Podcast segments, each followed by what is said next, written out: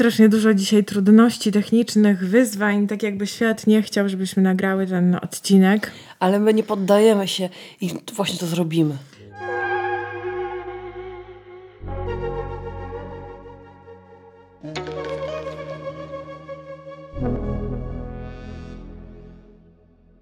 Ostatnio rozmawiałam do tekstu, do pracy z maturzystami, którzy zdawali takie najrzadziej zdawane matury. Swoją drogą oczywiście e, za maturzystów. Na zdrowie. E, I jeden z, chłopa e, z chłopaków zdawał filozofię akurat i mówił, że, że pisał rozprawkę o bycie, o stałości bytu i w rozprawce z filozofii dobrze się odwołać do takich tekstów kultury, no ale nie ma za dużo tekstów kultury o stałości i zmienności bytu. E, więc on wyobraź sobie, zacytował Sydneya Polaka, otwieram wino, wszystko, bo cytat, wszystko się zmienia. Szanuję tego człowieka. A w zakończeniu napisał e, inny cytat e, i nawet kiedy będę sam, nie zmienię się. Powiedział, że to by mogło być piosenka bytu, którą mógłby nucić pod nosem, jakby miał nos.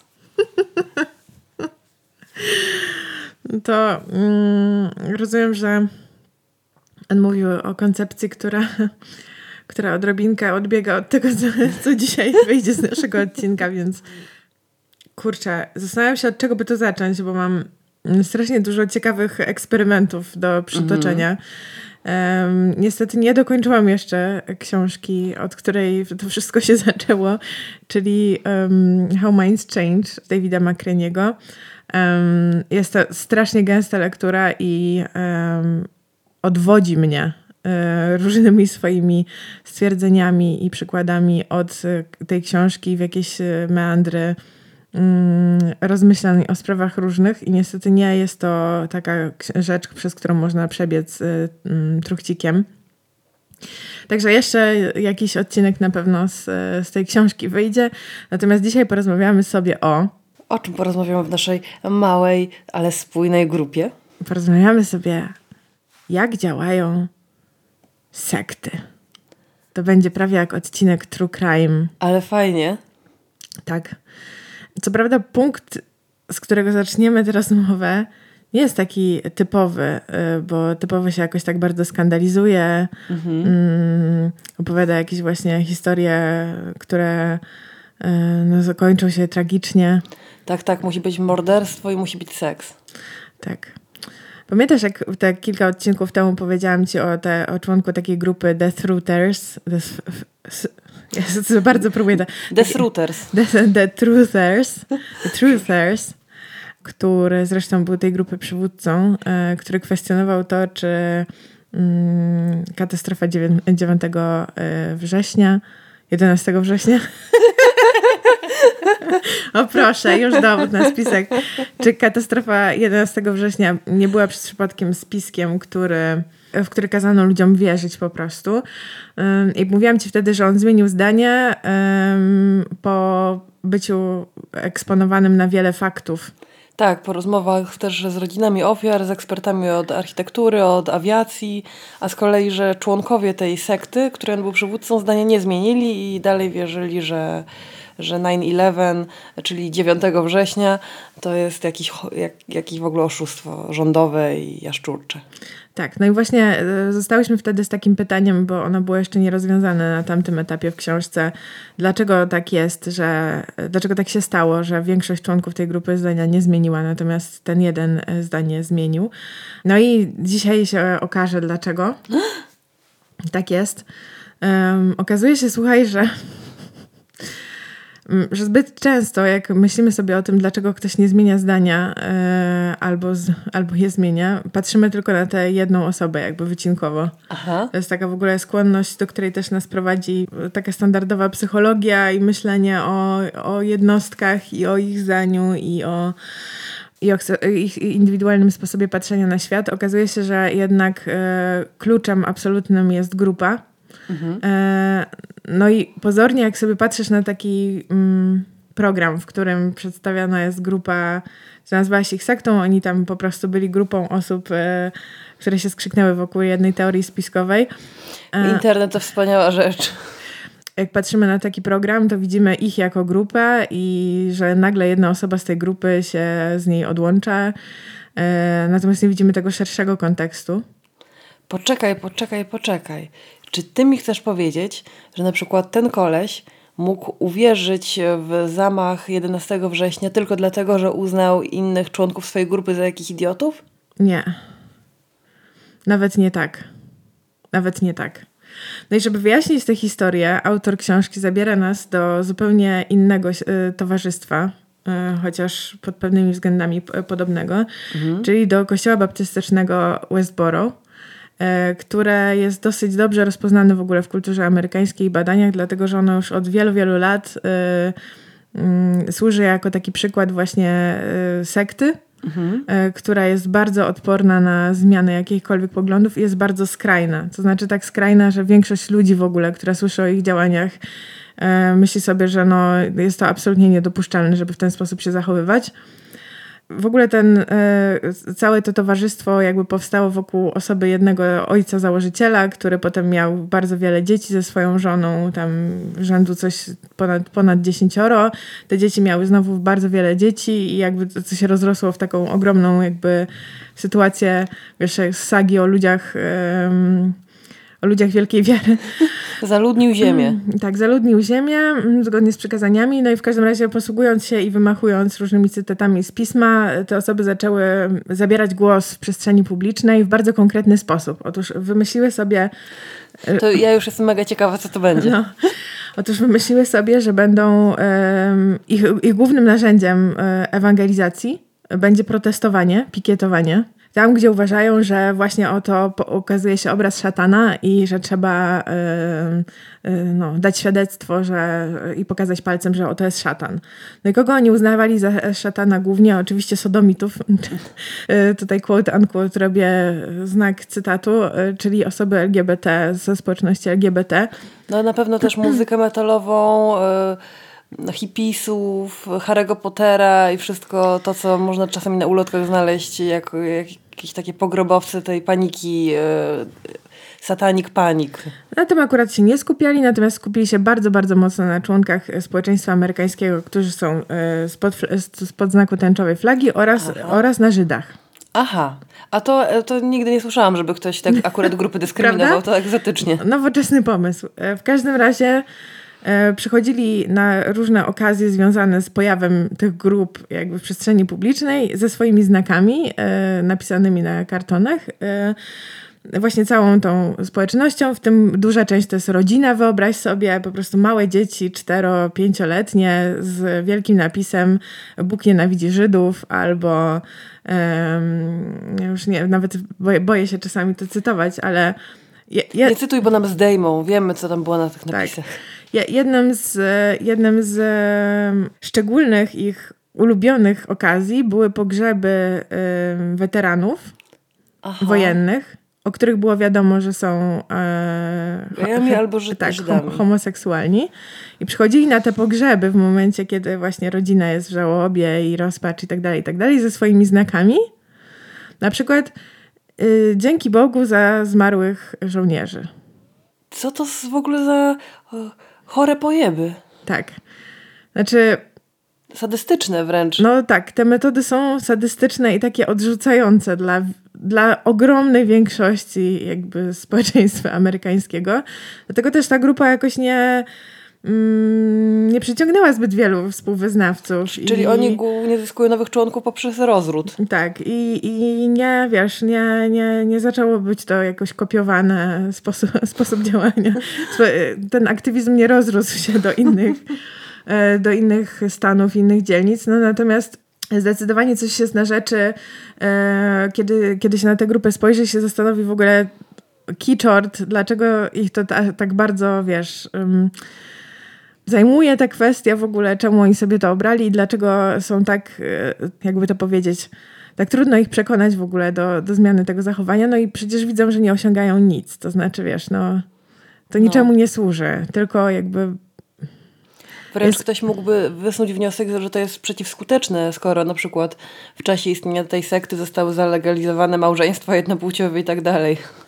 I parę lat temu obiegł e, świat TED Talk jednej z byłych członkiń e, Westboro, czyli Megan Phelps-Roper, która właśnie zaczynała swoją karierę w Westboro jako wnuczka słynnego dziadka założyciela, dziewczynka czteroletnia trzymająca znaki na pikietach, ale potem przez wiele lat jak dojrzewała i była młodą kobietą, to też udzielała się bardzo mocno jako taka właściwie można powiedzieć posłanka e, te, tej grupy. Rzeczniczka. Rzeczniczka na różnych forach internetowych i była jedną z takich większych, właśnie bardziej kontrowersyjnych postaci na, na Twitterze, e, bo na Twitterze również się udzielała, ona już nie tylko pikiet, pikietowała na ulicach, ale również w internecie. No i ona w swoim TED Talku opowiada o tym, w jaki sposób e, to się stało, że ona odłączyła się od tego kościoła.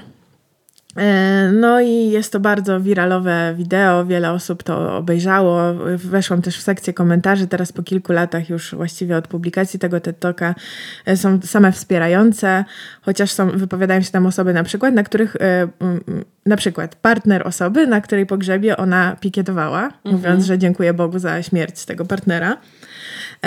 No i różne takie osoby, które zostały jakby żywo dotknięte jej, jej działalnością wcześniej i to są komentarze wspierające taki to jest TED Talk, że ludzie generalnie dziękują jej i mówią jej, że, yy, no, że teraz już rozumieją i że uważają, że fajnie, że jej się udało dojść do tego punktu. No a jak jej się udało dojść do tego punktu, z którego ona tego TED Talka wy, wypowiada? No właśnie. Otóż okazuje się, że coś, co uważamy za najgorsze zło świata, czyli Twitter. Bo ona całe swoje życie była wychowywana w tym Westboro, to były osoby, które były jej najbliższe, ukochane, jej rodzina, przyjaciele. Nie znała innego świata. Była wychowywana w tych wartościach i w e, tym trybie też funkcjonowania jakby w społeczeństwie. Nie znała innego świata. No i jakby wychodząc przez tego Twittera do, do świata i polemizując, natrafiła na ludzi, którzy nie traktowali jej jak szatana wcielonego i wariatkę, tylko chcieli ją naprawdę poznać. Mhm. I ona weszła w kilka takich relacji, e, szczególnie jedną z, e, z autorem takiego bloga Jewelicious. Jewelicious. Tam ta przyjaźń się rozwijała przez wiele lat i ona oczywiście atakowała go jako szatana wcielonego, a on wychodził do niej z sercem na dłoni. I co prawda spierali się bardzo, spierali się na argumenty, spierali się na cytaty z Biblii. Ale w końcu i... zakochali się w sobie. No nawet nie to, ale po prostu się bardzo, bardzo zaprzyjaźnili. E, kiedyś jak mieli pierwszy raz okazję się e, poznać poza internetem, to była taka okazja, że on miał jakiś taki swój, jakiś, jakiś zjazd żydowski, a ona przyjechała tam pikietować właśnie i protestować ich obecność tam. No ale spotkali się i się serdecznie uściskali, ona z tym znakiem Bóg nienawidzi Żydów. I, bo, bo tamten jej po prostu był w stanie wszystko wybaczyć. E, trafiła w każdym razie po prostu na osobę, która była naprawdę żywo zainteresowana nią jako człowiekiem, a nie tymi poglądami, które ona tam przedstawia, i która chciała. E, no właśnie, nie, nie przekreślała jej jako kogoś e, bez szans, powiedzmy w ten sposób. No ale właśnie, bo czy to była historia w takim razie różna, jak rozumiem, od tej no, trzeciorzeszowej historii z tym, że no, każdy ma swojego Żyda, ale właśnie więc każdy myśli, że akurat ten jeden jest w porządku, a reszta jest nie w porządku. To nie na tej zasadzie właśnie. To w ogóle nie, nie zadziałało tak, że on ją przekonał do swoich poglądów i uznał, że albo albo że ona jakby zasymilowała go jako osobę, która no ona Może ta, jest nie okay, jest ale jest okej. Okay. Mhm. To, nie, to nie tak. E, I też nie zadziałało to w ten sposób, że on ją przekonał jakoś do swoich poglądów i że ona mhm. nagle je zmieniła. Zupełnie nie. Tylko w momencie, kiedy ona zaczęła mieć mm, wątpliwości yy, i zaczęła je, yy, no, ufając swojemu rodzimemu kontekstowi, czyli właśnie tej, tej rodzinie, tym przyjaciołom, że tam jest bezpieczna i może je wypowiadać, zaczęła wypowiadać jakieś swoje pytania bo ona kwestionowała swoje własne poglądy. Może od tego zacznijmy. Mhm. Jakby jak, jak, dyskutowała z tym kolesiem od, e, od religii, e, od jakby specjalistą od, bycia Żydem i od generalnie religii, dyskutowała z nim na temat cytatów z Biblii, to on jej pokazywał luki w jej myśleniu. To znaczy, mhm. że nie do końca tam wszystko jest spójne i ona na tej bazie zaczęła w ogóle się nad tym zastanawiać i chciała, żeby jej współziomkowie mhm rozwiązali ten konflikt, który A, no ona tak, ma. Żeby jej wytłumaczyli, że może ona czegoś nie widzi, może tak. on, ją on ją manipuluje. Mhm. Więc ona przychodziła z tymi pytaniami, dlaczego robimy to tak, a nie inaczej. Tutaj w Biblii jest napisane, coś tam jest niespójne i tak dalej, i tak dalej. I oni zareagowali agresją. Mhm. że nie wolno zadawać tych pytań. Że nie wolno w ogóle o tym rozmawiać, że nie wolno tego kwestionować i zaczęli ją traktować przez to, że ona w ogóle za, za, zadała te pytania jako zdrajcę. Aha. I moment, w którym ona utraciła bezpieczeństwo bycia w grupie swojej rodzimej, a jednocześnie miała jakieś relacje z zewnętrznym światem, które były w miarę przyjacielskie. Tak, nie było agresywne, nie było wrogie. Tak. Okazało się, że jakby po prostu stężenie agresji wewnątrz jej rodziny na nią samą i jej tam siostrę, czy już kogoś nie pamiętam, z kim ona uciekała, było większe niż lęk przed tym światem zewnętrznym. Bo ten lęk przed światem zewnętrznym, dzięki temu, że miała jakiś przyjaciół w internecie, zmalał. Mhm. I ona na początku nawet nie miała do kogo za bardzo uciec. W sensie, w sensie um, nie miała tych relacji na tyle silnych, żeby po prostu się do kogoś wyprowadzić na, na zewnątrz tej, tej rodziny i tego, tego swojego rodzimego kontekstu, tylko wyprowadziła się, zdaje się, na początku nocowała u jakiegoś y, nauczyciela ze szkoły, którego znały i który je jakoś tam wspierał. I dopiero potem jakby przez, przez tę wyspę taką pośrednią, jak gdyby uciekła do, y, do świata na zewnątrz. No i właśnie, co okazało się absolutnym kluczem, to przynależność grupowa i poczucie bezpieczeństwa. Ona zdanie na temat tych kwestii, w których zabierała właśnie głos, zmieniła dopiero potem, jak opuściła ten kościół. To nie było tak, że ona jakby najpierw zmieniła zdanie, a potem opuściła tę grupę, tylko najpierw musiała ją opuścić, żeby zacząć się zastanawiać i budować relacje też jakby z innymi osobami, które mhm. wcześniej atakowała. No i na tym przykładzie autor y, tej książki How Minds Change pokazuje właśnie, że to, czego zwykle bardzo nie doceniamy, to to, że jakby zmiana naszych argumentów, znaczy naszego sposobu widzenia świata jest super zależna od tych grup, w których działamy. Mhm. I że w zasadzie jest niemożliwe zmiana zdania u osoby, która jest tylko i wyłącznie członkiem jakiejś jednej grupy i tylko w tej jednej grupie czuje się bezpiecznie. No to jest strasznie ciekawe i, i myślę, że ekstra, bo totalnie obala sens inby internetowej. Tak. Mhm. Nikt nigdy nikogo nie przekonał w, w glanowaniu się w, w, w komentarzach na Facebooku Jacka Denela. Natomiast właśnie te masz pełną rację, że nikt nigdy nikogo nie przekonał, bo, bo to jak gdyby nie temu służy. No tak, tak, wiem, ale... ale, ale też, że warunki, hmm, jakby to powiedzieć, o, może jeszcze, może jeszcze jedna ważna rzecz.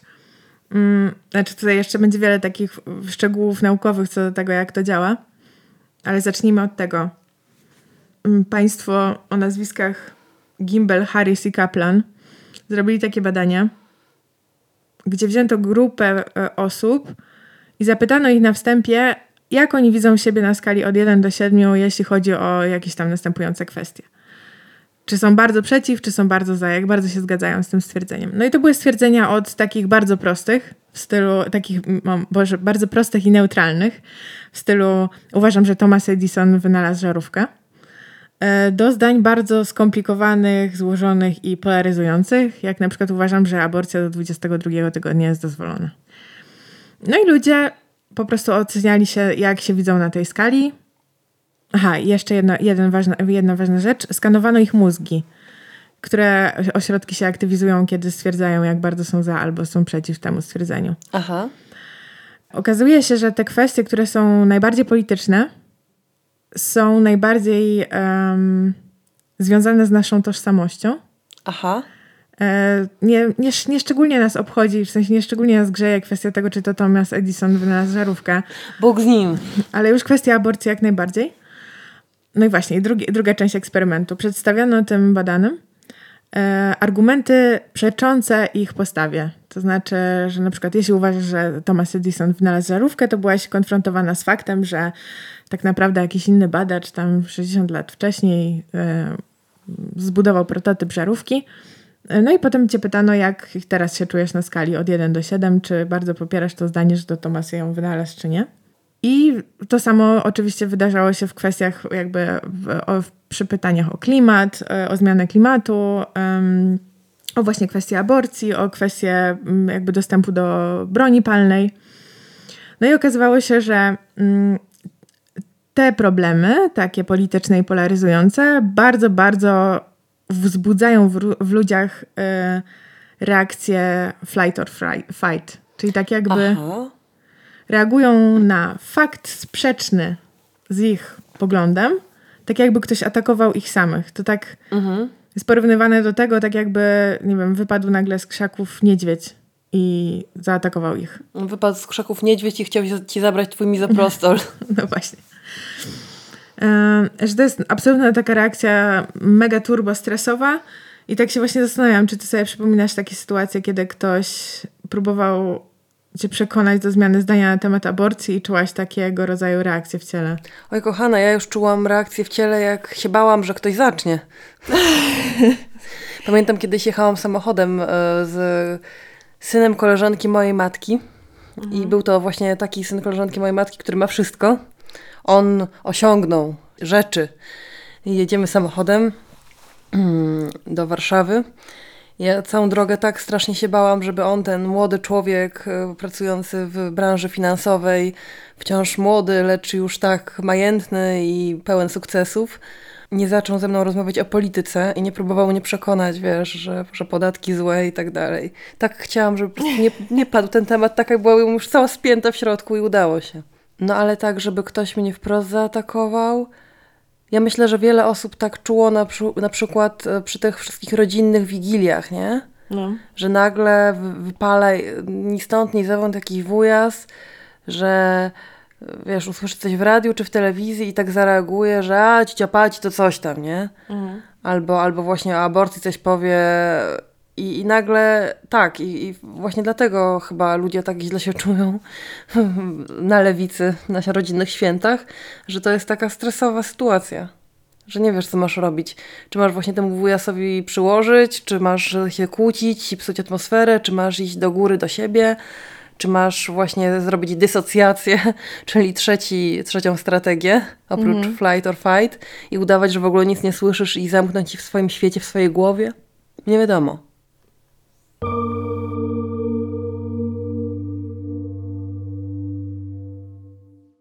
Bardzo ciekawy przykład, który on tu podaje, dotyczył wprowadzania e, dwóch szczepionek, e, nowych odkryć, e, już przetestowanych i tak dalej, dwóch szczepionek na, na rynek amerykański. Jedna dotyczyła szczepienia na HPV, a druga szczepienia na e, żółtaczkę typu B. Obie te szczepionki z, punk- z medycznego punktu widzenia miały być tak samo adresowane, to znaczy miały być szczepione młode dziewczęta, y, jakby w wieku tam dojrzewania czy tuż, tuż przed, y, po to, żeby zapobiec rozwojowi choroby u nich. Ym, bo w przypadku HPV wiadomo, że y, Rak szyjki macicy. tak, wywołuje to raka szyjki macicy, więc im wcześniej przed rozpoczęciem współżycia się taką dziewczynkę zaszczepi, tym, mniej, y, tym większe prawdopodobieństwo, że ona nigdy na, na raka szyjki macicy nie zachoruje. E, Więc jakby z, punktu, z medycznego punktu widzenia one obie były tak samo przetestowane, tak samo sprawdzone, tak samo jakby, tak samo miały ratować życie kobiet. Ale jak rozumiem, ta na HPV okazała się podejrzana. Tak. Dlatego, że sposób, w jaki ludzie otrzymali informację o tym, że taka szczepionka w ogóle jest możliwa i że mają coś o niej zdecydować, był różny. O szczepionce na, na żółtaczkę y, typu B dowiedzieli się od swoich lekarzy, z którymi mieli relację, prawda, zbudowaną już od dawna, ale też i, i ufali w związku z tym tych, tym lekarzom, ale też po prostu bez jakiegoś medialnego szumu wokół tego. Mhm.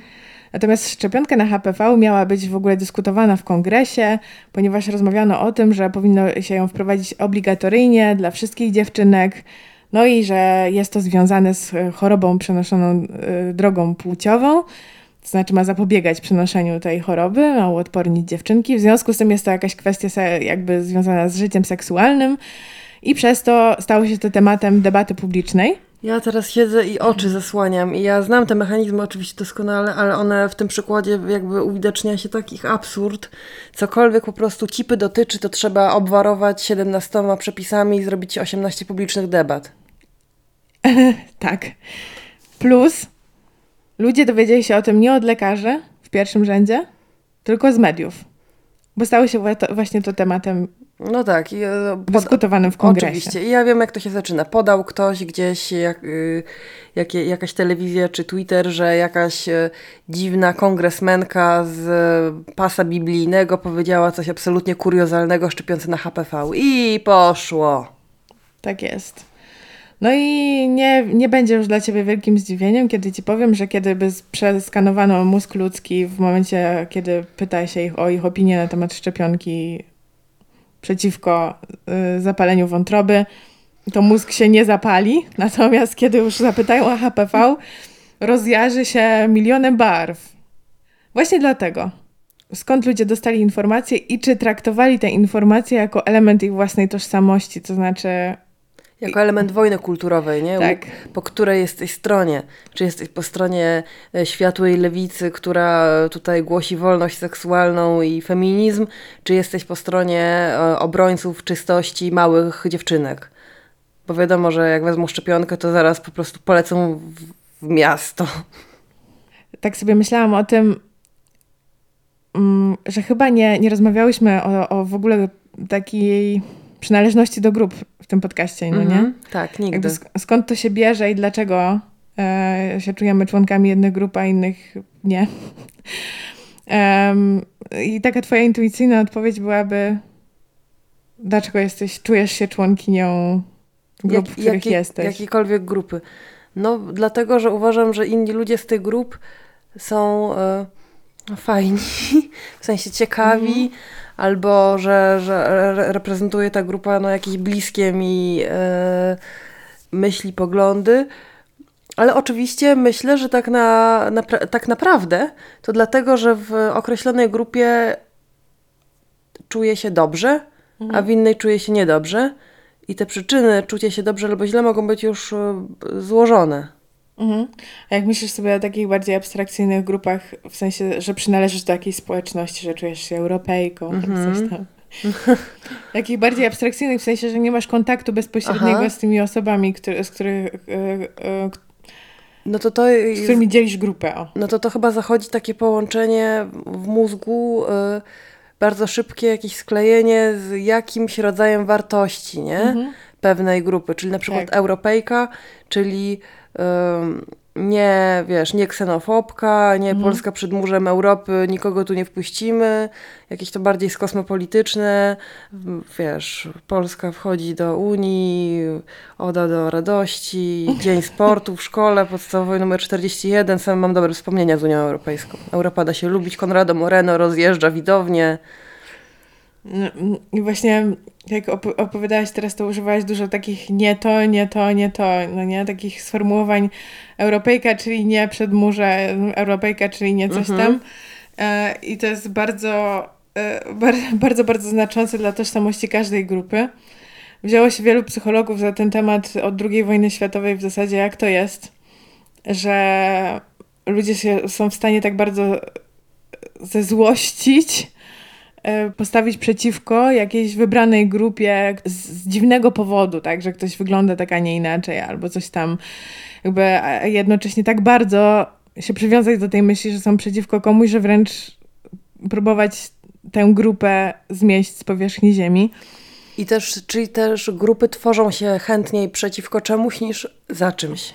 Um, ale właśnie jak to, się, jak to się dzieje, że w ogóle powstaje taka opozycja my-oni, co jest takim minimalnym czynnikiem, który musi zaistnieć, żeby, żeby taka różnica powstała. I przeprowadzono w tym kierunku jakby szereg eksperymentów. Co? Nic, nic. Ja liczę badania, tak, dzisiaj które, bardzo, które dzisiaj padną. Dzisiaj będzie bardzo dużo badań. Jakby przeprowadzono w tym kierunku rozli rozliczne badania i eksperymenty, bo próbowano znaleźć jakby co jest tym, tym minimalnym czynnikiem, który może, może tę grupę odróżniać. No i słuchaj, Okazało się, że nie ma takiego minimalnego czynnika, albowiem wystarczy wziąć bardzo podobne grupy osób. Eksperymentowano z chłopcami, którzy chodzą do tej samej szkoły, mają ten sam background społeczny, tak samo wyglądają. Znaczy, w sensie, no nie są, nie są bliźniakami, ale jakby są bardzo podobni. Mają dużo też wspólnych doświadczeń za sobą. I zabierano ich razem na obóz i mówiono, jakby rozdzielano ich na dwie grupy i mówiono, że ta grupa będzie sobie obozować w tej części, a ta grupa w tej części. E, I że jakby budowano taką narrację wokół tego, że no, wy tutaj jesteście razem, a tamci są przeciwko wam. Jakby wiesz, no i że generalnie nawet nie trzeba było za dużo wkładać w to jakiegoś kontekstu, dlatego Tak. że ci chłopcy sami zaczęli budować narrację o tamtych. Czyli na przykład jak poszli na plażę i zobaczyli, że jest strasznie dużo śmieci, to mówili, że to tamci na pewno naśmiecili, byli o tym świecie przekonani, chociaż to były ich własne śmieci sprzed trzech dni. E, jak poszli na stołówkę i tam zabrakło komuś dżemu, to dlatego, że tamta grupa wyje, wyjadła dżem. Em, I słuchaj, to się posunęło tak daleko, że oni prawie się pozabijali na tym obozie i trzeba było ten eksperyment przerwać. O Boże. Dlatego, że atakowali nawzajem swoje podobozy, zabierając sobie flagę, paląc ją i coś tam, i coś tam. Wydłubując sobie oczka widelcem. Ale też zaczęli fizycznie ze sobą po prostu fizycznie się jakoś tam atakować i zrobiło się to tak niebezpieczne, że postanowiono ten eksperyment przerwać, bo, ponieważ komuś mogłaby się stać krzywda tam. Jezu, to jest no, straszne i fascynujące zarazem. Też w mniej drastycznych okolicznościach e, zrobiono takie badanie, gdzie wzięto też znowu bardzo podobną grupę osób. E, pokazano im ileś tam kropek na slajdzie i mieli oszacować tylko, ile tych kropek jest. I potem, niezależnie od tego, co oni powiedzieli, powiedziano im randomowo albo, że przeszacowali, albo, że nie doszacowali ilość kropek. I podzielono ich na dwie grupy. W związku z tym, że tutaj są ci, którzy przeszacowali, a tu są ci, którzy nie doszacowali. I potem niby powiedzieli, że jakby ten eksperyment się zakończył, ale trzeba zdecydować o tym, w jaki sposób będzie podzielona em, jakby em, nagroda pieniężna za udział w tym eksperymencie. Czy każda grupa ma dostać tyle samo pieniędzy, powiedzmy, bo 5 zł każda osoba z każdej grupy dostaje, czy jednak zrobić nierówność w tych nagrodach i powiedzmy jedna grupa dostanie 1 zł, a druga grupa dostanie 3 zł. I mimo tego, że gdyby dostali porówno, każda grupa dostałaby więcej i oni sami dostaliby więcej, to chcieli, żeby była nierówność w nagrodach, Aha. tylko po to, żeby poczuć się lepiej, żeby tam, żeby oni poczuli się lepiej, a tam ta druga grupa poczuła się gorzej. I wszyscy w- sumie byli za tym, żeby e, zrobić nierówne nagrody, 3 zł do 1 złotego. Dlaczego tak się dzieje? Czy my za dużo gramy w gry, w gry planszowe, jak jesteśmy mali? Ja sama byłam kiedyś na jakimś takim, w jakiejś takiej sytuacji warsztatowej, gdzie ktoś przyszedł nam pokazać właśnie, jak szybko ta, ten antagonizm w grupie się wytwarza. I byłam sobie zaskoczona tym, ale też był to bardzo zły warsztat i bardzo tak generycznie przeprowadzony, więc e, nie byłam jakaś taka, wiesz, wielce poruszona tym faktem i nie miało to żadnego przełożenia na dynamikę tej grupy, w której wykonywaliśmy te, te ćwiczenia. Em, Ale rzeczywiście w momencie, kiedy w momencie, kiedy ktoś rzuca takie hasło, teraz się dzielimy, ta grupa ma szarfy niebieskie, a ta grupa szarfy czerwone i dzieje się to na boisku, to to wydaje się jakoś uzasadnione, nie? Mhm. W sensie, że to jest tylko zabawa, tylko Tak, gra. że wiadomo, że jak te szarfy się zdejmie, one mają jakąś taką symboliczną rolę ważną, że jak się zdejmie te szarfy, to już nie jesteśmy w tej sytuacji, wychodzimy z niej, zamykamy. No, ale powód, dlaczego nam to tak łatwo przychodzi na boisku, jest dokładnie taki, że to samo się dzieje w życiu, Mhm. że wystarczy jeden jakiś czynnik, ktoś ma niebieskie oczy, a ktoś ma brązowe. E, Jeśli to zostanie odpowiednio ujęte w narracji, w sensie ktoś to wykorzysta, te różnice i zacznie ludzi napuszczać przeciwko siebie, to oni pójdą w to jak bardzo, bardzo łatwo. To jest, no, przerażające to jest. Ja też pomyślałam o takim formowaniu grupek, które, które jakoś y, trochę się wzajemnie zwalczają, y, ale też stosują różne dziwne formy przemocy. Pomyślałam o tych książkach, o tym, co się dzieje w amerykańskich liceach. W sensie nie o jakichś badaniach czy książkach y, opartych na faktach, tylko po prostu o literaturze młodzieżowej. Pamiętam, jak się zdziwiłam, jak y, zaczęłam czytać, wyobraź sobie, książkę Pamiętnik Księżniczki. Nie wiem, czy ją pamiętasz. Ja Meg Cabot. No, to ja streszczę dla tych, którzy nie znają pamiętnika księżniczki. Chodzi o to, że jest y, liceum w Nowym Jorku i tam jest dziewczyna, Mia, i y, okazuje się, że Mia musi zostać, czy zostaje po prostu księżniczką spadkobierczynią małego europejskiego kraju w stylu San Marino albo Monaco. To jest taki idealny odpowiednik Monaco. Że właśnie jej ojciec okazuje się, który jest tam tym księciem Monaco, czyli, czyli Genowi, myślał, że będzie jeszcze miał dzieci jakby z prawego łoża, a nie tylko ją z jakąś tam nowojorską malarką, ale okazuje się, że już dzieci nie będzie miał, bo ma tylko jedno jądro, więc, więc Mija będzie księżniczką. E, no, no i taka jest, taka jest historia generalnie, no ale ona chodzi do tego liceum i w tym liceum e, bardzo wyraźnie jest opisane, jakie są grupki, że na przykład e, główna cheerleaderka, mhm. czyli oczywiście główna, główny wróg, Mhm. To topos, który powtarza się w tysiącu amerykańskich seriali, książek dla młodzieży, ma taki swój dwór. Mhm. I że wiesz, że to jest tak super, są te role rozpisane, że jest ten kapitan drużyny, mhm. E, który ma swój dwór i ta główna cheerleaderka, która ma swój dwór, a oprócz tego są różne rodzaje odmieńców. A, no tak, Glee Club. Tak, że jest właśnie, są, e, są e, nerdy, są goci, są, nie wiem, hip-hopowcy, jest ktoś tam, jest ktoś tam, są kujony, no w sumie kujony to nerdy. Są osoby grające w Dungeons and Dragons. Mm, tak, tak, tak. Są jakieś w ogóle rozmaite totalnie grupy. Każda z tych grup jest mniej więcej na skali fajności gdzieś tam e, uplasowana. Mhm. Ale że nie ma tak, że ludzie po prostu y, są w jakichś towarzystwach, one się, nie wiem, przeplatają, albo, albo po prostu lubisz siedem osób. Nie, jesteś w grupie. Mhm. Z czego to wynika? Ja tak, ja w ogóle nie wiem, czy to tak naprawdę wygląda w tej, w tej Ameryce, ale po prostu w, każdej, w każdym serialu, w każdej książce z pewnego czasu tak jest. Nigdy tego nie zaznałam w polskiej szkole. Bo może w polskiej szkole nie masz takiej presji na, na bycie w tych różnych klubach. Bo to systemowo nie jest tak wspierane jak w Ameryce. Bo w Ameryce masz tak, że jesteś jakby. To jest bardzo mocno takie też. Jak chcesz się dostać na dobre studia, mhm. to musisz być y, członkiem samorządu studenckiego i tam debate club jakiegoś, albo grać w orkiestrze.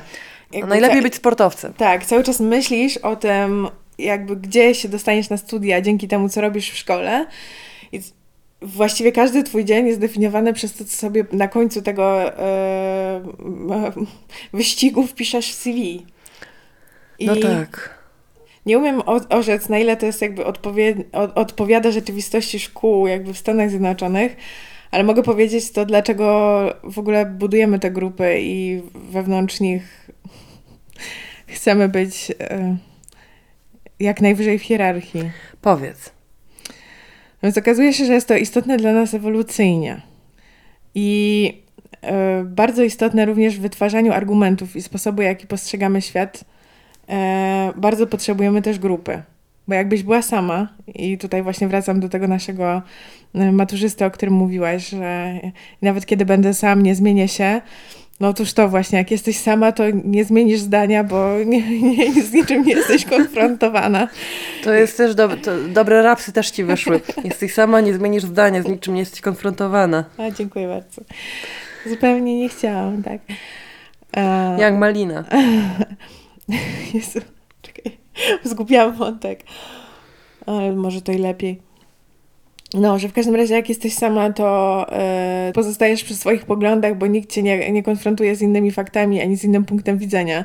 I tak sobie skojarzyłam w ogóle czytając tę książkę, że to jest tak jak z, yy, z tym, dlaczego mamy oboje oczu. Znaczy dwa, dwa, dwa oka. -hmm. Żeby widzieć dystans że potrzebujemy jakby tych dwóch sygnałów, które wchodzą do naszego mózgu i żeby widzieć w jakim dystansie są rzeczy od nas, potrzebujemy mieć dwa punkty widzenia. A żeby widzieć 3D, a nie 2D po tak. prostu. To nie wystarczy, że sobie zasłonisz jedno oko, dlatego że Bo ja teraz, mózg... ja teraz próbuję zamknąć jedno oko i zobaczyć, czy widzę w 2D.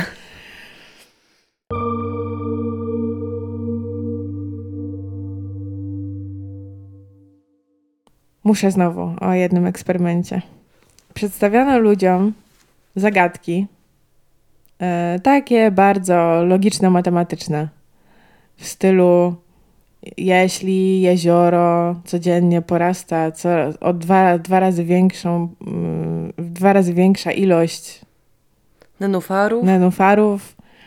E, I tam- 48 dnia została pokryta cała tafla jeziora, do którego dnia została po, pokryta połowa jeziora. Tego Mhm. typu zagadki.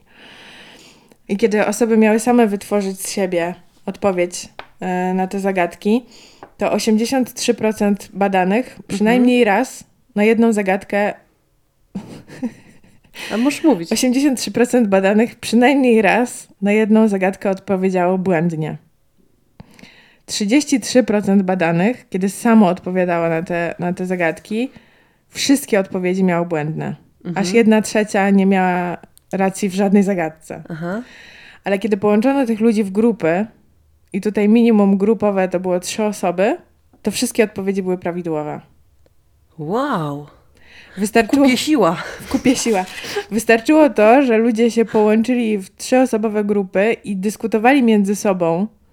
I ktoś na przykład mówił, ej, wydaje mi się, że ta odpowiedź jest prawidłowa, a ktoś mówił, nie, nie, nie to nie jest prawidłowa odpowiedź, ta- ponieważ tak, to i to i mhm. tamto.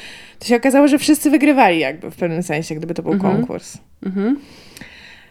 I ten prosty eksperyment pokazuje, że w momencie, kiedy jesteśmy w grupie i jesteśmy w stanie się wymienić naszymi punktami widzenia, co kto wie, jak kto myśli w danym momencie, w jakiej jest kondycji, żeby myśleć, em, to jesteśmy w stanie wypracowywać wspólnie lepsze rozwiązania i dochodzić do prawdy właściwie możemy tylko i wyłącznie w sposób grupowy i społeczny. I odpowiadając na Twoje pytanie, po co y, te grupy. Dla, dla, tak, dlaczego grupy się tworzą? Tworzą się dlatego, że tak nas pokierowała ewolucja, bo lepiej sobie radzimy w grupie i lepsze znajdujemy rozwiązania dla spraw, kiedy jesteśmy w grupie.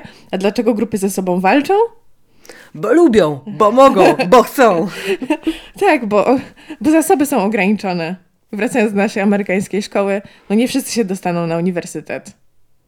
Trzeba zdeklasować tych, którzy grają na trąbce w, w szkolnej orkiestrze yy, i jakby udowodnić, że lepsi są ci, którzy grają yy, w koszykówkę, czy tam co się gra w Stanach Zjednoczonych. W futbol amerykański chyba, a w koszykówkę też. A ja jeszcze pomyślałam o tej szkole też tak, że no w Polsce jednak e, jest dużo większa indukowana przez lata niewoli i zaborów pogarda dla wszelkiego autorytetu i władzy, prawda? Więc nam to nie przysporzy ci popularności bycie w szkolnym klubie, co go pani nauczycielka prowadzi. No Właśnie zastanawiam się, dlaczego tak jest, że te nasze grupy, one są, wydaje mi się, ale są nieformalne bardzo. Ba- No, u nas na przykład, y, nie wiem, dajmy na to, było coś takiego jak y, kółko teatralne, Mhm. które było spoko. Ja oczywiście tam byłam. Nie, nie było spoko dlatego, że ja tam byłam, tylko było, Tak to zabrzmiało trochę. e, tylko było spoko dlatego, że nie chodziło się na lekcje, żeby chodzić na próby, Mhm. więc to było fajne. I, ale nie było tak, że jak się zapiszesz do kółka teatralnego, które jest generalnie spoko i była taka jakby świadomość, to znaczy, że ty jesteś też okej, nie? Że od razu automatycznie stajesz się e, częścią jakichś drama kids. Mhm. Nie, nie, no absolutnie nie. Tam normalnie były po prostu te same jakieś grupki towarzyskie i, i znajomości, co, co wszędzie indziej w ogóle. No, ale jeszcze, jeszcze mm, co do tej pracy w grupie, e, rozwiązywanie zadania o nenufarach, jak ty opowiadałaś, to pomyślałam o tym, też w kwestii edukacji, jak to ta praca w grupie zamiast pracy in- indywidualnej e, jest no jakoś, e, czy też powinna być promowana na, na lekcjach, żeby tutaj pracujmy w grupie, zróbmy coś razem w grupie. A potem złapałam się na tym, na, na myśli, że to przecież w warunkach szkolnych kompletnie nie działa, mam wrażenie. Że rzadko działa. Że bardzo często jest tak, że okej, jak łączysz się w grupę z, kim, z kimś, z kim chcesz, to jeszcze tam może coś z tego fajnego wyjść, Mhm. ale jak to jest jakieś bardziej randomsowe albo jakieś tam inne relacje władzy wchodzą, to bardzo często, albo po prostu jeżeli ktoś jest w czymś lepszy, a ktoś gorszy, to często się kończy tak, że, że ktoś odwala 80% roboty, nie? Mhm. A potem ten drugi stoi jak ten królik Bugs na memie i mówi nasza prezentacja. Pięknie zrobiłaś tego królika. Brawo. E, No i się zastanawiam właśnie, więc jakie są takie mm, wskaźniki, które sprawiają, że ludzie faktycznie pracują w grupie tak skutecznie, nie? Tak, że rzeczywiście współpracują. I czy być może to chodzi o to, że to nie może być jakieś zadanie narzucone z zewnątrz, albo zadanie, które jest y, jakoś właśnie oceniane, albo tak się zastanawiam, wiesz, jak te procesy grupowe mają, mają zachodzić, żeby nie powtarzać szkolnych patologii z przygotowywania plakatu o nietoperzu albo o mm. orogenezie. Myślę, że kluczowym jakby faktorem, którego brakuje w polskich szkołach jest to, że oprócz tego, że ktoś cię podzieli na grupę, to nikt cię nie uczy, jak w tej grupie pracować. A, to, to znaczy to jest tak na zasadzie, że no... No tak, no case closed. Tak.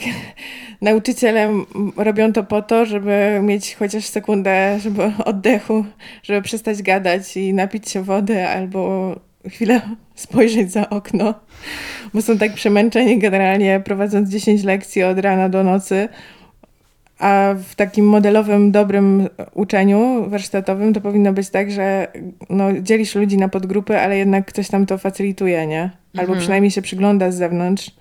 I w momencie, kiedy widzisz, że na przykład grupa, nie wiem, nic nie robi, albo właśnie jedna osoba przejmuje dowodzenie, to zadaje jakieś takie pytania grupie, które mogą ją popchnąć jakby w trochę lepszym kierunku, lepsze, lepszej pracy. Oczywiście taki facylitator nie załatwi wszystkiego, ale generalnie takie spojrzenie z zewnątrz kogoś, kto w ogóle ma jakieś pojęcie o procesach grupowych, może być bardzo pomocne.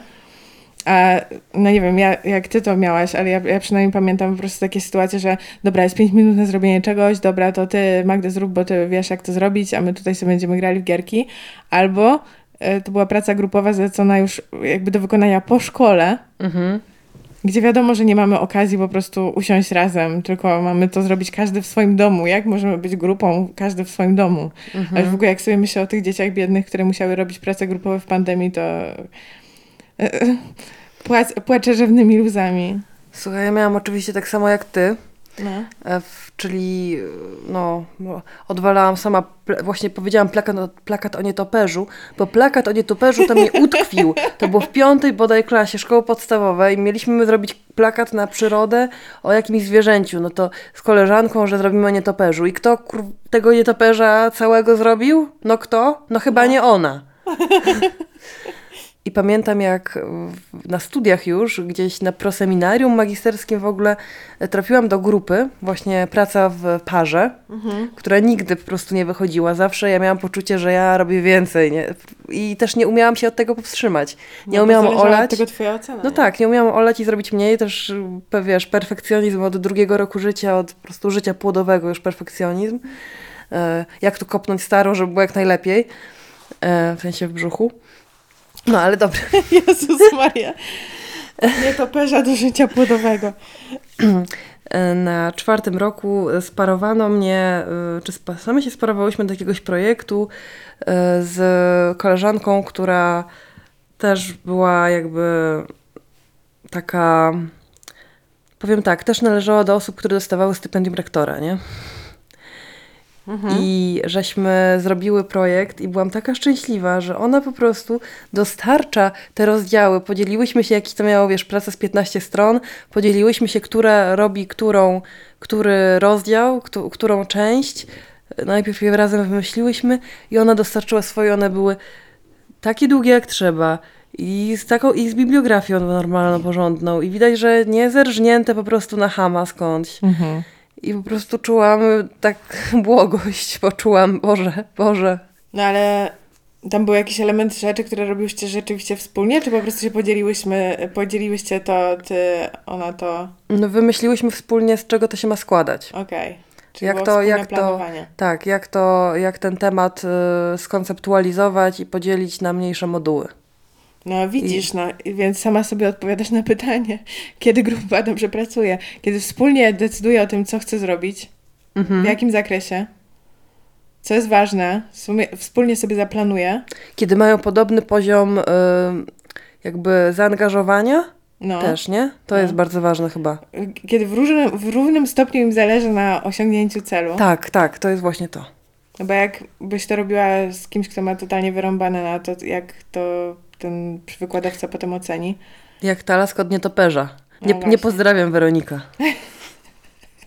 Jezu, widzę, że to tkwi zadrą po prostu w twoim sercu e, kryształowym i nieskalanym złymi uczuciami. Akurat ten nietoperz.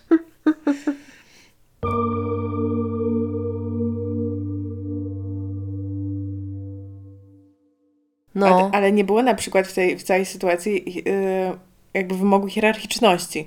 Bo podejrzewam, że gdyby ktoś wrzucił taki kamyczek do waszego ogródka, że musicie ustalić, która z was jest liderką tego projektu, mhm. to byście się tam nożami ganiały po, po uniwersytecie.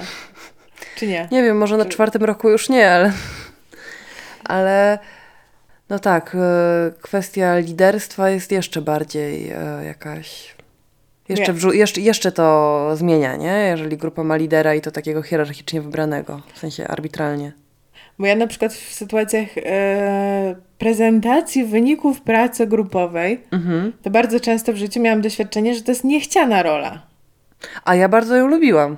Tak, ale tak, ale że inni uczniowie, którzy ze mną pracowali na przykład w grupie, nie chcieli prezentować. Więc było, ja to traktowałam jako moją, to, że podejmowałam się tej roli, jako rzecz coś, co robię na rzecz tej grupy mhm. i w ramach takiego prezentu dla tych osób, że dobra, wy nie chcecie, to ja to zrobię. Tak, tak, tak. Ale to nigdy nie było dla mnie, że ja sama z siebie chcę i rozpycham się łokciami i po prostu Mariuszka poniżam, podstawiam mu nogę, żeby pierwsza dobiec do tablicy, no. Wiesz co, ja, ja lubiłam prezentować, no. bo miałam poczucie zawsze jak... Yy, że ja to jakoś tak zrobię dobrze. Że to nie będzie nudne i że nie będzie też jak spłaszczające za bardzo. Tak już wtedy czułam się przy tej tablicy małą podcasterką, jak widzisz. No właśnie, czyli byłaś przeznaczona dla tej roli. A ja tak. tu przychodzę z poczuciem, że, że jest to duty, obowiązek i że trzeba. Komu robisz przysługę tym, że tutaj mówisz od, od godzinki, Malinka, powiedz. Nie wiem, światu? Jakiej, jakiej grupie? Osobom, które lubią słuchać o badaniach naukowych i chcą wiedzieć, dlaczego są w grupie i dlaczego tak trudno im zmienić zdanie. Malina na stołówce w high school siedzi przy nerdach, nie? No, akurat to nie, to nie jest prawda, ale gdyby w amerykańskiej szkole to było, to podejrzewam, że tak. Chociaż oni mają taki świetny system edukacji artystycznej, że pewnie byłabym w Glee Clubie jednak. My, byś, my byśmy siedziały w tym drama, drama class. No byśmy tam latały, wiesz, w czarnych ciuchach, w berecie i z tą, i z rębo pod pachą, nie? I z papierosem za szkołą. No właśnie, peer pressure, kolejny wątek. Uh. To będzie mój po prostu dzisiaj klejnot w koronie tego odcinka. Bo co się dzieje w momencie, kiedy już jesteśmy w tej grupie? Z naszym zdaniem, z naszymi zachowaniami, z naszym tak bardzo chcemy przynależeć, że mhm. zrobimy wszystko, żeby przynależeć i żeby nie narazić się na ostracyzm. Mhm.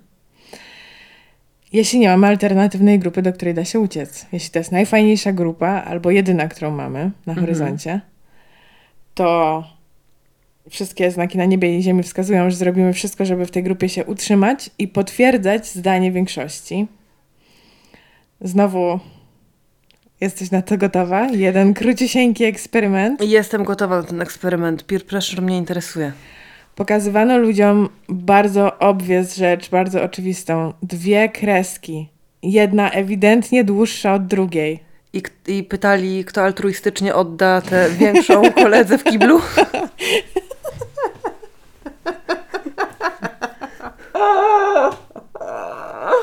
To nie jest odcinek o złotych strzałach, Marta. To jest odcinek o klejnotach w koronie, dobra. W każdym razie są dwie kreski i pytają ludzi, która kreska jest dłuższa, a która krótsza. I zwykle jak ludzie sami odpowiadają na to pytanie, no to mówią to, co im oczy widzą, nie? Mhm. Ale sytuacja zmienia się diametralnie w momencie, kiedy wokół nich postawi się 10 typa, którzy mówią, jakie dłuższa, krótsza, to są równe kreski. Aha. I wtedy? W takiej sytuacji, bez braku relacji z tymi osobami, to są obcy typa, jesteś na jakimś głupim eksperymencie, patrzysz na dwie kreski, które są ewidentnie różnej długości, słuchaj, jedna trzecia osób zmieni zdanie mhm. i powie, tak, te, te kreski są równej długości. Bo się boi być odmiennego zdania od dziesięciu typa dookoła. Znaczy, ja teraz powiedziałam typa, tak jakby to byli, wiesz... Napakowane, napakowane um, zamaskowane. E, z, z, no ale... Ale rozumiem, że grupa... Grupa była sympatyczna, po prostu neutralna, no. Mhm. I ludzie, i ludzie przyznawali, że są w błędzie, że tak, że te kreski są równe. Ale poczekaj, to, czy to musi być yy, presja grupy, czy to też może się wiązać z tym, że zaczynamy powątpiewać o jakby prawdziwości tego, co wiszą, widzą nasze zmysły, jeżeli mamy no, pseudo-dowód, że inni widzą inaczej, że w sensie, czy to nie jest też z pewnej strony akurat ten, przy tym eksperymencie z kreskami zdrowy mechanizm, że jeżeli nam 10 osób powie, że nie wiem, wyobraźmy sobie, mamy daltonistę, nie? Mm. I jeżeli 10 osób mu powie, że ej, to jest jeszcze zielona jagódka, a nie czerwona, to powie mu dobrze, nie? Więc powinien posłuchać tej grupy. Tak. Generalnie nazywa się to ten, um, ta postawa, którą mamy epistemic vigilance, czyli jakby to powiedzieć, czujność, czujność epistemiczna, że zakładamy podczas wymiany informacji z innymi ludźmi, że być może nie wiemy czegoś, czego ta inna osoba, co ta inna osoba wie i może wiedzieć lepiej, ale tylko wtedy, kiedy ufamy tej osobie, mhm. kiedy jesteśmy generalnie w bezpiecznych warunkach i nic nam nie zagraża. Czyli musimy mieć wyciszone te wszystkie, wiesz, e, reakcje stresowe mhm. i raczej mieć takie wrażenie, że ta, jakby ta osoba nie próbuje nas zmanipulować. Mhm bo jeśli ona będzie próbowała nas zmanipulować, znaczy cały czas też mamy taką, jakby zadajemy sobie to pytanie, czy, czy to, że ta osoba mówi, że to jest czarne, a ja widzę czerwone. Nikt nam nie powie, że czarne jest czarne, a białe jest białe. To jest jakaś próba, hmm? więc zadajesz sobie to pytanie i oceniasz. Nie, generalnie mogę zaufać tej osobie, więc chyba Gdyby to była tak ewidentna różnica, to prawdopodobnie doszłoby do dalszej wymiany argumentów, nie? Dlaczego mhm. to tak jest, jak ty to widzisz i tak dalej, jakby... Ale zakładałabyś, nie odrzuciłabyś od razu tej osoby, jeśli jej ufasz, mhm. że ona ci coś mówi głupiego i po prostu próbuje sobie tak. jaja zrobić. Tak jakby zakładałabyś, że ona naprawdę ma coś istotnego, jakiś konkretny... Tak, że jakiś jest powód ważny, którego może ja nie widzę i może dlatego, że trzeba to sprawdzić, nie? Tak. Więc są w nas jakby takie dwa wektory, że z jednej strony wiemy swoje i bardzo szybko wyrabiamy sobie zdanie o rzeczach, bo jesteśmy też leniwi dosyć w tym. Wyrabiamy sobie jakby bardzo szybko zdanie i idziemy dalej. E, ale jeśli ktoś mówi nam, że ta sprawa wygląda inaczej, to jest też ten drugi wektor, że zakładamy, że możemy się mylić i że no i że ta osoba właśnie albo próbuje nas zmanipulować, albo próbuje nam pomóc dojściu do prawdy. Mhm. Um, Czyli każdego możemy potraktować albo jako mm, wroga, który z nas kpi, albo jako mistrza duchowego. Mm. I dokładnie to samo się dzieje właśnie, wiesz, w momencie, kiedy ktoś z przeciwnej grupy, o której wiesz, że z przeciwnej grupy próbuje cię przekonać do swojego zdania i pokazać ci jakieś fakty, których, jeśli czujesz się zagrożona, jeśli po pierwsze to jest temat, który cię bardzo uruchamia, po drugie, jeśli wiesz, że ta osoba jest z obcej grupy. Po trzecie, jeśli wiesz, że to jest kontekst stresujący, w stylu jakaś, wiesz, właśnie protest na ulicy, to jest zero szans, że w ogóle, że się otworzysz na tę osobę i zaczniesz z nią jakoś w ogóle wymieniać poglądy. Oczywiście. Zaczniesz zmieniać zdanie. Zaczniesz nie, ją nie demonizować za to, nie? No. Że tutaj jakieś po prostu oszołomy, albo wiesz, albo ciemnogród, albo... No i co się dzieje wewnątrz grup, które są izolowane i one są właśnie tym bardziej izolowane, im bardziej czują, że są jakby, ma, dzielą te same wartości. Syndrom tak Westboro. Syndrom oblężonej twierdzy. A to jest super ciekawe w ogóle i naprawdę będę chętna, żeby więcej coś o tym przeczytać, mhm. że generalnie jak jesteśmy sobie w grupie, to lubimy o sobie myśleć, że mamy jakąś tam rolę, że na przykład ja to w, w grupie jestem zwykle centrystką, czyli staram się godzić w zwaśnione strony i widzieć po prostu sprawy z wielu różnych. Mama muminka. Tak. A, a ktoś inny woli być właśnie zawsze na forpoczcie po prostu, -hmm. jak, jak to powiedzieć? Y, w ariergardzie, w, nie, w awangardzie. W, w awangardzie i zawsze chcę mieć te nowe pomysły i jeszcze wyraziście i chcę być wyrazisty, kontrowersyjny. A ktoś inny właśnie na końcu się wlecze. No ale generalnie jak mamy te centrystki i ekstremistki w, jedne, w obrębie jednej grupy, która cały czas wymienia ze sobą poglądy i cały czas twierdzi, że jest jakby w obrębie tych samych wartości i tak dalej, i tak dalej, to osoba która była centrystką e, musi się przesunąć bliżej tej ekstremistki, żeby nadal być w centrum, a ekstremistka musi się przesunąć jeszcze na bardziej ekstremistyczne pozycje, żeby nie być za blisko tej osoby w centrum, no bo Mhm. wtedy utraci swoją jakby rolę w tej grupie. Czy my teraz robimy jakąś potężną diagnozę polskiej lewicy? Nie no, polskiej grupy, każ, każdej grupy politycznej. No wiem. I tak, I tak ostatecznie kończy się polaryzacją ogólnie społeczeństwa, że jak ktoś tylko słyszy, wiesz, wystarczy jeden Znaczy mały... hasło Hołownia. I tutaj wiesz, Twitter. A widziałaś, że ostatnio ten artykuł, jak Hołownia kupował w sklepie dla bogaczy? Tak, e, tutaj e, leżała gazeta e, Super Express albo Fakt o tym, że Hołownia kupuje w bardzo drogim sklepie. Taki, nie wiem właśnie, czy to miała być ustawka, która źle poszła, bo oni Bo wygląda jakby nie uciekał przed aparatem. nie, nie uciekał przed aparatem, chodzi po sklepowych alejkach, ktoś mu tam robi foty. E, oczywiście e, niby, że on nie widzi, więc ja nie wiem, bo podpisali to po prostu tak. E, gdy szaleje inflacja, Szymon Hołownia sobie nie żałuje. Poszedł do bardzo drogich delikatesów. Za orzechy coś tam, coś tam, coś tam, zapłacił tyle, a tyle. I takie zdjęcie, jak Szymon Hołownia stoi, patrzy na szynkę parmeńską i podpis. Tłoku nie ma, można się spokojnie zastanowić. No ale właśnie jeszcze e, nie wiem dlaczego opowiedziałyśmy ten, ten tekst kultury. Nie, bo mi się wydaje, że Hołownia na początku był właśnie takim postrzegany jako taka osoba, która ani ziębi, ani grzeje. Ja ci powiem, co się zmieniło. Mm, zmieniło się to, że teraz, tak jak mamy w Polsce dwie grupy główne takie, czyli y, PiS-PO, słynna, słynny antagonizm, który trwa już po prostu od 2007 roku. Jedno zło. No właśnie, oj właśnie. I każdy, kto powie PiS-PO jedno zło, albo każdy, kto w ogóle mm, uważa się za demokratę, ale dostrzeże również pewne błędy albo, albo nie podoba mu się wszystko to, co mówi Donald Tusk, to od razu jest okrzykiwany symetrystą i pachołkiem PiSu i pożytecznym idiotą.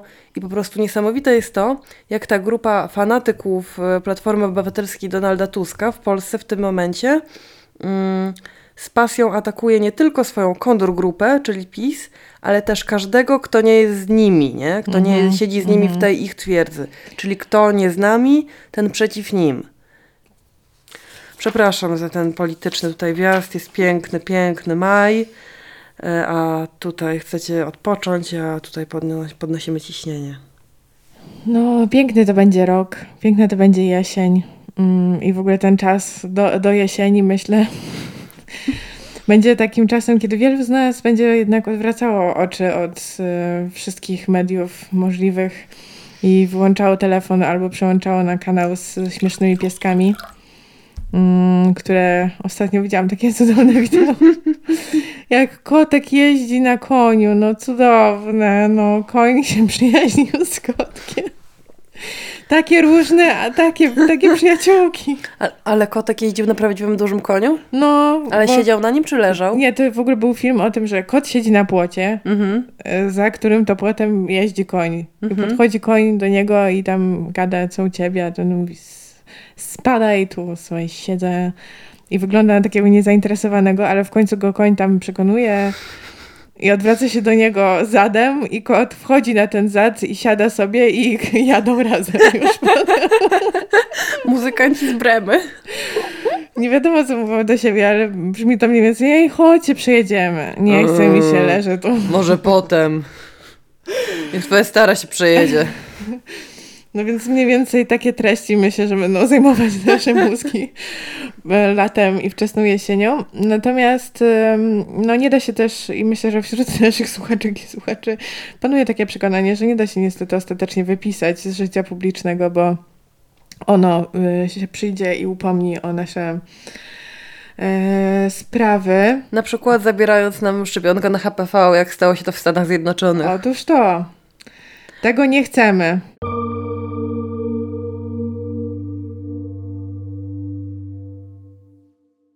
Sytuacja jest taka, że mm, a propos katastrofy klimatycznej, jadę się naradzać w międzynarodowym gronie na temat tego, w jaki sposób budować koalicję wokół sprawiedliwości klimatycznej w naszym pięk- na naszym pięknym kontynencie w przyszłym tygodniu. W związku z tym nie będzie odcinka naszego wspólnego. będziemy miały pauzę w emisji. Taka jest prawda. Malina walczy o to, żebyście, mm, wiecie, tam mogli jeszcze pożyć sobie parę lat dłużej. Marta w tym czasie o nic nie walczy. Mogłaby nagrać odcinek sama, ale po co, skoro wiemy, że w grupie w kupie siła. Natomiast kolejny odcinek po tej przerwie będzie naszym odcinkiem, słuchaj, jubileuszowym. To będą nasze urodziny. 40? E, nie wiem, czy 40, 40, ale dokładnie rok, A. rok przed tym, e, tak, 6 czerwca miała pre miejsce premiera naszego pierwszego odcinka. I 3 czerwca będzie kolejny odcinek wyemitowany, więc Boże, a 4 dokładnie... czerwca na naszą cześć setki tysięcy Polaków wyjdą na ulicę z flagami. A 1 czerwca wszystkie dzieci dostaną lody na naszą cześć. Właśnie tak. Um, nie zapomnijcie dać swoim matkom kwiatków na 26 również na naszą cześć oraz um, generalnie miło świętować um, majówki na naszą cześć. E, a my teraz chwilę na Waszą cześć, bo chcemy chyba powiedzieć coś o naszych matronkach i patronach. No tak, no bardzo Wam jak zwykle serdecznie dziękujemy. Wspaniała grupo. A do naszych imiennych matronek i patronów należą Talia, Wojciech Kur, Magda Płockę, Maciej Dżus i Kosma Fuławka. Jesteście super, a następna y, laurka na waszą cześć i... Będzie tam nie topesz. Weronika narysuje. Dzwonimy do ciebie, Weronika. Weronika robi wjazd na chatę. Mm, dzielcie się z nami swoimi zdjęciami e, świętowania na naszą cześć i na waszą cześć. E, piszcie do nas w komentarzach na Instagramie oraz na Spotify'u, ponieważ jest to możliwe. No i stale prosimy was o no, o wspieranie nas, o polecanie nas swoim ziomkom, znajomkom z waszych grup, z waszych, z waszych banieczek. Czy nasz podcast jest banieczkowy? Czy ktoś kiedyś był cheerleaderką i uważa, że ich wizerunek jest, jest niesprawiedliwy? Jakie macie refleksje, myśli? My wszystko to chętnie posłuchamy i, i pogadamy sobie. Można napisać prywatne wiadomości różne na Instagramie. Um, natomiast rzucę na referencję jedno zdjęcie, które jakiś czas temu wywołało wielką burzę w internecie, ponieważ okazało się, że ludzie nie mogli dojść do porozumienia. Absolutnie. Sukienka? Tak. Czy brązowa, czy tam tak, biała? Czy, czy jest biało-czarna, czy jest niebiesko-złota? I porozmawiamy sobie o tym potem, dlaczego dokładnie tak było, yy, dlaczego ludzie się pokłócili, dlaczego internet rozpadł się na pół. Yy, w następnym odcinku. Do usłyszenia. Papa. Papa. Pa.